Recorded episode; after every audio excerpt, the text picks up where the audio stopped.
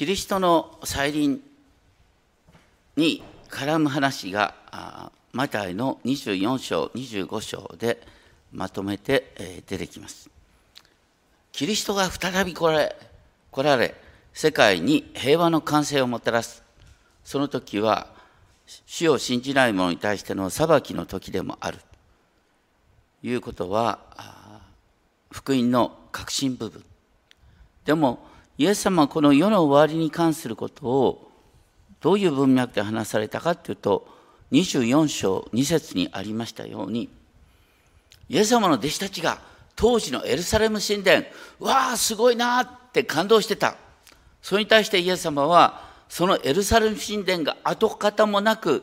ね、崩れ去るんだっていうことをおっしゃった。それが彼らにとっての世の終わり。これは私たちの人生においてもですねこんなはずじゃなかった。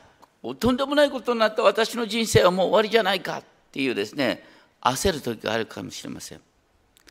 でもそういう時に実は私たちはキリストの栄光の現れを見ることができるんだ。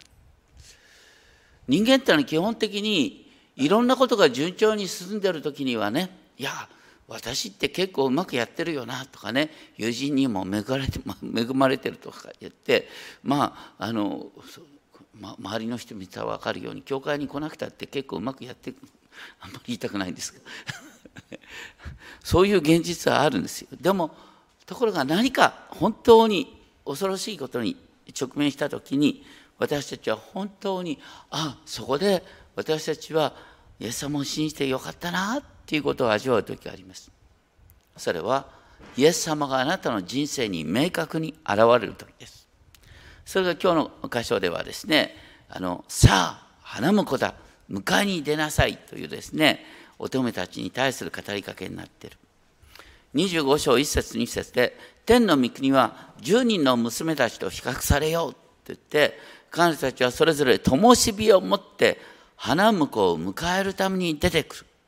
そのうちの5人は愚かで5人は賢かった。当時の結婚式は、ね、花婿が友人に伴ってもらいながら花嫁の家に出向いていってそして花嫁を迎え、ね、花嫁の家でかまた近くの結婚式会場に向かう。その時ですねあの花嫁の友人ここで言うと10人の人がね花婿の入場花嫁の家に来る道を照らすっていう働きをしたんです灯火を持ってもう花婿は本当にその花嫁の友人の灯火の中を入場してくるっていうこうかっこいいところなんですよ。でなんでその話が出てくるかっていうと24章37節にありましたけど人の子の到来っていう言葉があります。到来っていうのはギリシャ語でパルーシアこれは現れ人の子の現れですね。それが要するにこの花婿の登場ということと重ねて話されているということです。マタイの福音書9章14節15節においてはバプテスマのヨハネの弟子たちがイエス様のところに来てですねなんでイエス様あなたの弟子たちは断食しないんですか？って言った。それに対してイエス様おっしゃったのはね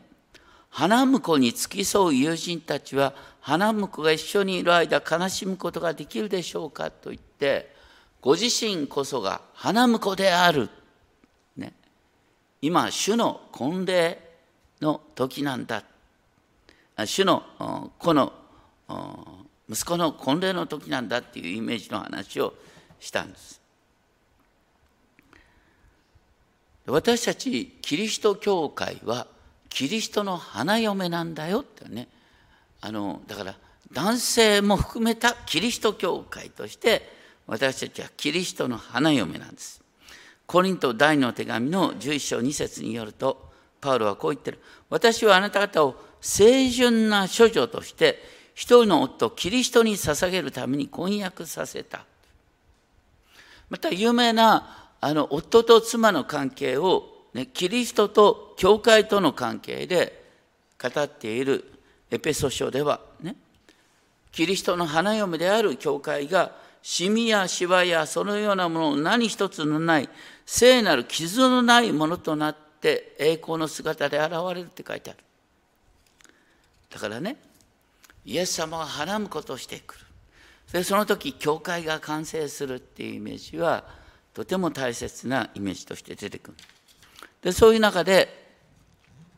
あの目を覚まし続けていなさいっていうのがまた24章で繰り返されてるんですね。特にまた24章のですね42節。目を覚ましていなさい。さらにえっと24章のですねあの45節これはなかなか訳しにくいんですが24章の45節はこういう流れに一体誰でしょう？忠実で賢いしもべとは？って言って忠実で賢いしもべは一体誰か？って言うんですね。その賢いっていう言葉をここで取って10人の娘の話が出てきてそのうちの5人は賢かった。でもあと5人は愚かだった。愚かな娘たちは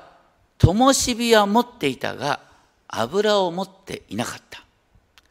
賢い娘たちは自分の灯火と一緒に入れ物に油を入れて持っていた。灯火を持っていても補充すべき油を入れ物に持っていないっていうのはいざとなった時に、ね、油が足りなくなった時にどうするんかですね。それが現れるのが、ね、花婿が来るのがたまたま遅くなった。娘たちは皆眠くなり寝入ってしまった。これで寝入ってしまったこと自体が問題じゃなくて愚かな娘たちは油の用意がなかった。そういう中で25章6節7節ところが夜中になって叫ぶ声がした。見よ、花婿だ、迎えに出なさい。そこで娘たちは皆起きた。そして自分の灯火を整えた。ね、眠っていても目を覚ましてすぐに灯火を整えた。でも愚かな娘はその時に油がないっていうことに気づいて慌てたって話なんですね。今日のところでね、灯火を整える。それが夜中になっていた。整える準備ができていたっていうことが大切なんだ。このですね、えー、っと夜中になってっていう言葉なんですが英語で言うと「in the middle of night」となってまさに夜の真ん中になって夜遅くなっても花婿が来ないからひょっとしたら来ないんじゃないかなんて疑いを持つ遅刻これに関してですねあの面白い記事があってローマ人の手紙の13章をお開きください。ローマ人の手紙の13章の11節から、まさに夜は更けてっていうところですね。13章11節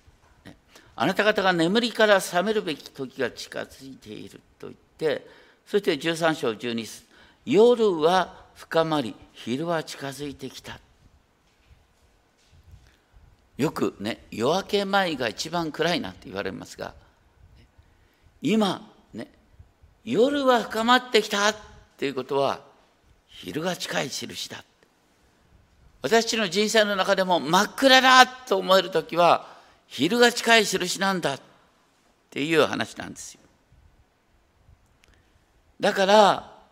ね真っ暗な時にこそね昼の準備をしましょうっていう話になっているわけです。このことでとってもですねあの有名な話があるんですがカトリックとプロテスタント双方から尊敬されている聖人と言われるアウグスティヌスっていう人がいる彼は西暦400年前後に活躍した人です。告白録ね、昔クリスチャンで告白を読まない人はいなかったなんて言われるぐらいに有名な本ですけれども彼は性的な情欲情欲から自由になれない。自分に深く悩んでいた。こんなここんなふうに祈っていた。一体いつまでいつまで明日また明日なのでしょう。明日に問題解決するって言いながら先延ばしにしてる。どうして今ではないんでしょう。なぜ今この時に醜い私を終えることができないのか。醜い私を終えたいと思って泣いてたんですよ。ふとですね隣で子供の声が聞こえた「取れ読め取れ読め」こう取って読みなさいっていうふうに聞こえたんですよその言葉が。近くで友人が聖書を読んでた。パッと友人のところに行ってパッと開いた。出てきた箇所はローマ書13章なんですよ。ローマ書13章の13節遊興や泥酔、淫乱や公職、争いはない民の生活ではなく、昼らしい品の品位のある生き方をしようではないか。主イエス・キリストを来なさい。ということがパッと迫ってきて、あ主が私を変えてくださるんだって思って、洗礼を受ける決意をした。32歳。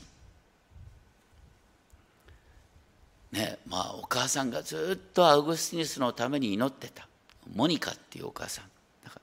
モニカっていう名前も、ね、有名になってますが、まあ、とにかく主イエス・キリストを切る。眠りから覚めるべき時だ。私たちも人生のどっかであイエス様に従いたいイエス様を救い主として受け入れたいって思う時がある。それはまさにね、夜が更けた。でも花婿イエスが来た。さあ、花婿だ。迎えに出なさい。っていうこの言葉が響いてくる時があるんじゃないか。ところでさっきのね、話に戻ってマタイの25章で、ね、愚かな娘たちは賢い娘たちに言った。あなた方の油を私たちに分けてください。私たちの灯火が消えようとしています。愚かな娘たちは灯火を整えるという必要に迫られて初めて入れ物に油を持っていないことに気づいた。それに対して賢い娘たちは言った。いえ、分けてあげるにはとても足りません。それより店に行って自分の分を買ってください。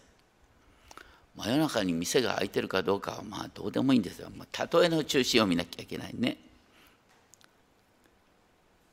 賢い娘は意地悪をしたのかって。そうじゃない。油は一人一人が持っていなきゃいけない。油はしばしば精霊の注ぎ油注ぎ油の注ぎ。や精霊が注がれるということを例えとして言われますが私たちは精霊一人一人を持ってなきゃいけないね。夫婦で。いやあなたは精霊に導かれていたらいい私はそのについてるからそういう話は通じないんです。まあよくねあの登山をする人が必ずね命じられることがある。ね。お弁当は一人一人が必ず持っていなきゃいけない。いざとなった時にねやっぱりお弁当と水は自分で持っていなきゃいけないそれと同じように私たちは一人一人が精霊を受けていなきゃいけない。んですでも精霊を受けてるかどうかっていうのは普通の時はなかなかわからない。いざとなった時に分かるっていうことがあります。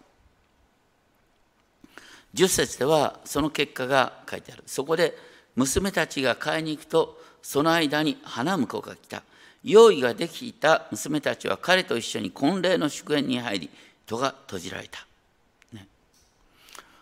もうちょっとねたまたま忘れたんだからさ寛大であってほしいなんて思うよね。だけど当時の結婚式においてね花婿ををですね灯火を照らしてですね花嫁のブライドメイドが迎えるっていうのは本当に結婚式のクライマックスのようなところだからそのところでですね失態を犯してるっていうのはもう許されようがないんですよ。これ結婚式にですねあの、うん、普段着で行くようなもんであのこうちょっとご遠慮くださいって話になっちゃう。でこの時に本当に実際に招待された人がはずの人がですね入ることができなかった。原因は油の用意ができていなかった。ということで話を聞きながらドキドキとした人がいるかもしれない。私は精霊を受けてるのか。それでちょっと開いてみていただきたいのがもう一箇所。ガラテヤ人の手紙3章2節から5節ですね。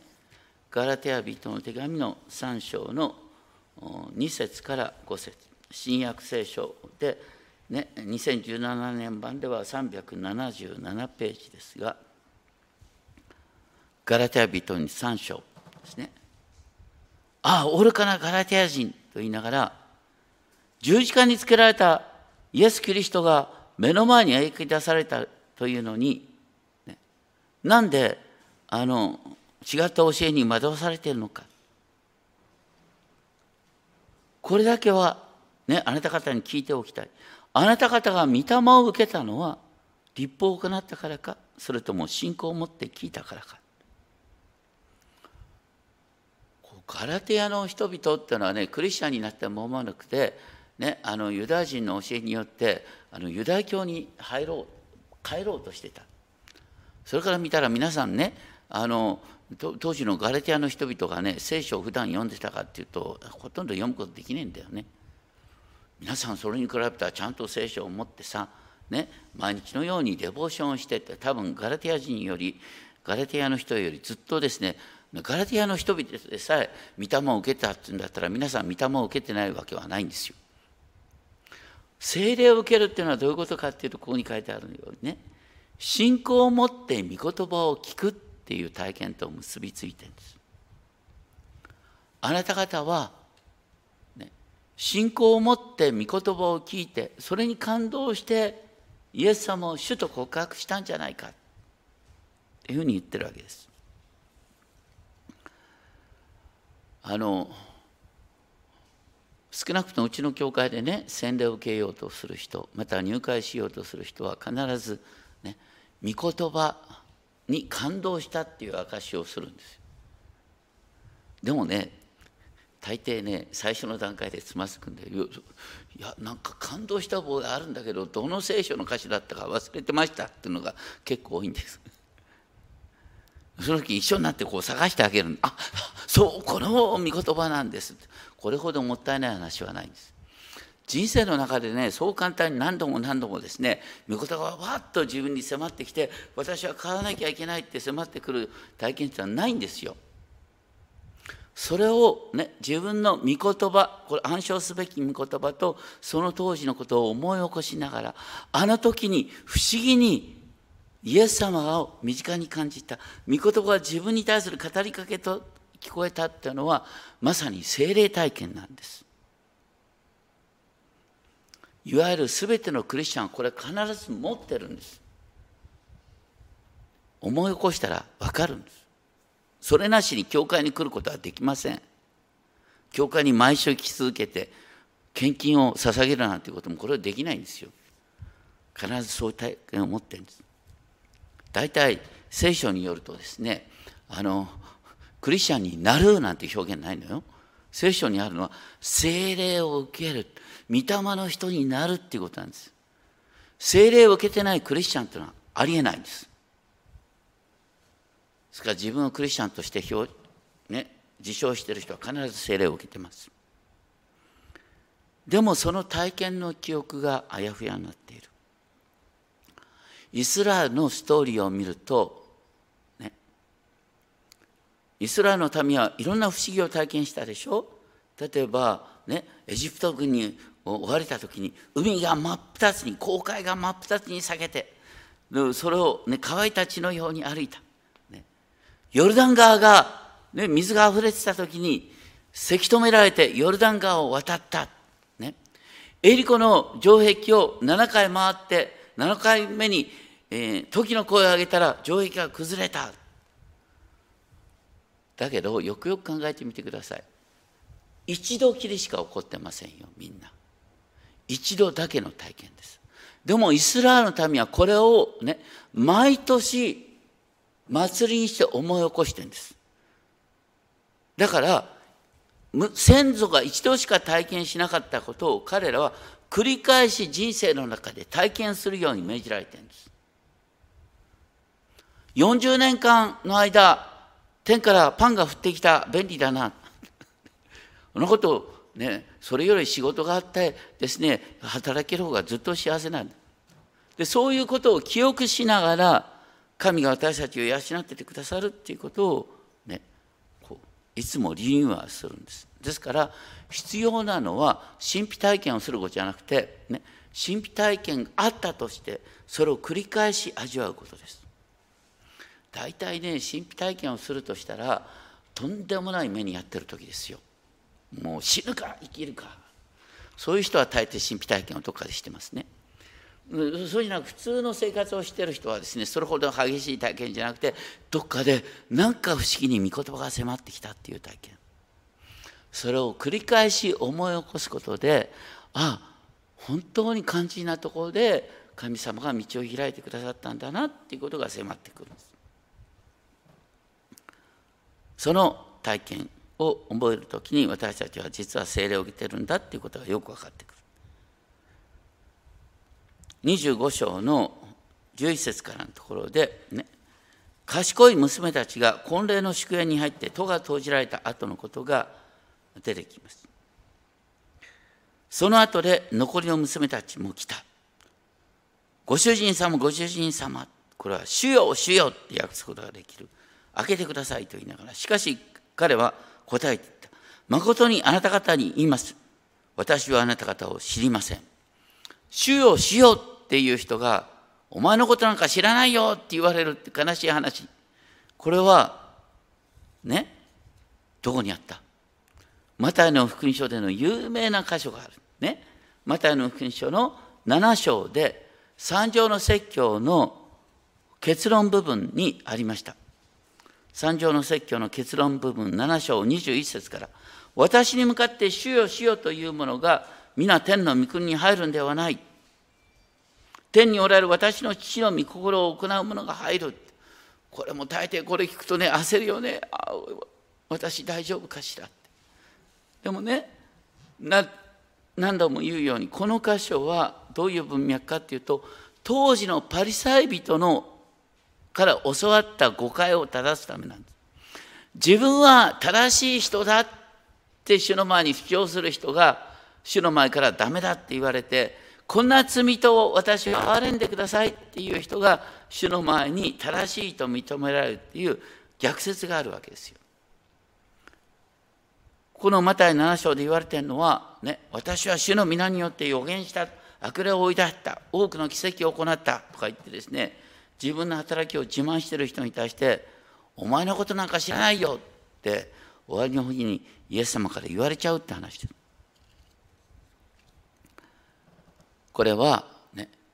主の招きに耳を閉じたということに対する警告。今日ですね一番最初に読んだ詩編95編、御心が御言葉が迫った時に、ね、主が招いておられる時に心をかたくなにしてはならないというのがありましたローマ帝国でこんな話があった、ね、キリスト教が広まった時にですねローマ帝国の権力者たちはね洗礼をなるべくですね人生の終わりまで伸ばそうとしたんですよ。だから洗礼を受けたら罪が許されると思ってたからねでもあの権力者として生きようと思ったらですね憲法十州の社会の中でですねやっぱりあの人を殺させざるを得ないとかそういうことがあるって。だからねもう死の直前に洗礼を受けたいって彼らは考えたんですよ。でもそんなふうにですね計算で先延ばしをする人はどうなるかっていうと終わりの日まで本当の意味でね主を信じることができなくなる現実があるだからその反動としてさっきアウグスティヌスなんかが特に主張したんですけれども人生の初めに洗礼を受けるべきだって言って幼児洗礼がアウグスティヌによってこう定着化されてくるんですよね。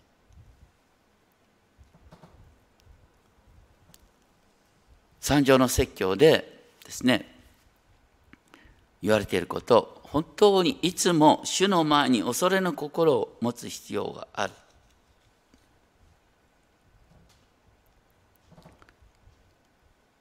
ですから大切なのは人生の中で目を覚ましていなさい。その日その時をあなた方は知らないのですからっていうこう結論と合わせ今日の部分の結論と合わせてね。このマタイの24章36節でもただしその日その時がいつなのかは誰も知らない。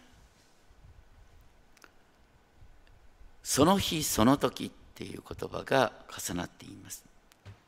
だから私たちはいつか知らない。だからいつも目を覚ましている必要がある。でも賢い娘たちはね来るのが遅いと言って眠ってたんですよ。だから眠ってること自体が悪いんだ目を覚ましていなさいってのはずっと起き続けろって話じゃない。昔の修道院にこういうしきたりがあったそうです。結構ね。あの途中でも目を覚ましてちゃんと準備ができる準備をしましょうって言ってわざと真夜中に起こすような修道院があったそうですがそのことしなくたっていいんだよ。ね、寝る前にお祈りをして死を守ってくださいと言って寝たらいいという話なんですが霊的な備えについてはですねあの皆さんがよく知っているテサロニケ第一の手紙5章16節から絶えず祈りなさい。すべてにすべてのことにおいて感謝しなさい。御霊を消してはいけませんってね。すべてのことに感謝しなさいっていう後に御霊を消してはいけないっていう言葉なんです。精霊を受けてるんだけど精霊様に蓋をしてるってことがあり得るどういう人が御霊を消してるかっていうとかたくなに祈ろう祈ろうとしない人。これがまずい。でもね私たちがどう祈ったらいいかわからないでも神様助けてっていう時に実はそれは祈り出してるんですよ。でそうどう祈ってよいかわからない時に御霊ご自身が言葉にならない深いうめきを持って取りなしてくださるっていうことがある。実は私たちが人生の中でああ困ったなどうしようって迷う時そこにまさに御霊が働く時なんですよ。精霊が働く時なんです。ですから人生っていうのは意外にねもうなんでこんな真っ暗なんだろうって思う時に実はそこにおいてイエス様に出会うっていう話があります。今日この後ですねあのちょっと聴いていただきたい曲があるんですけれどもあの有名なあの、ね、バッハバッハのね2つの曲でみんなが知ってる曲が「主よ人の望みを喜びよ」っていうのともう一つこのですね「目覚めよ」っていうですねあのオルガン曲なんですね。でもこれはもともとあのバッハの150年ほど前にですねフィリップ・ニコライっていうですねドイツの牧師があの作った曲なんです。フィリップ・ニコライはどういう文脈でこの曲を作ったかっていうとあの かけてください静かにね。であの恐ろしい疫病ペストに迫られて1300人の人がですね1年のうちに死んじゃったとか言うんですよ。でそういう中でもう真っ暗だっていう中でこの今日の聖書の箇所ね花婿が来るのが遅くなった。夜中になってさあ花婿だ迎えに出なさいっていう叫ぶ声を聞く。彼は当時ですねあのアグスティスの神の国なんかを読みながらここの部分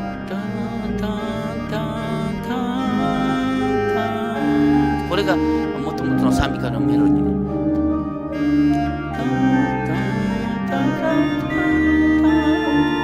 この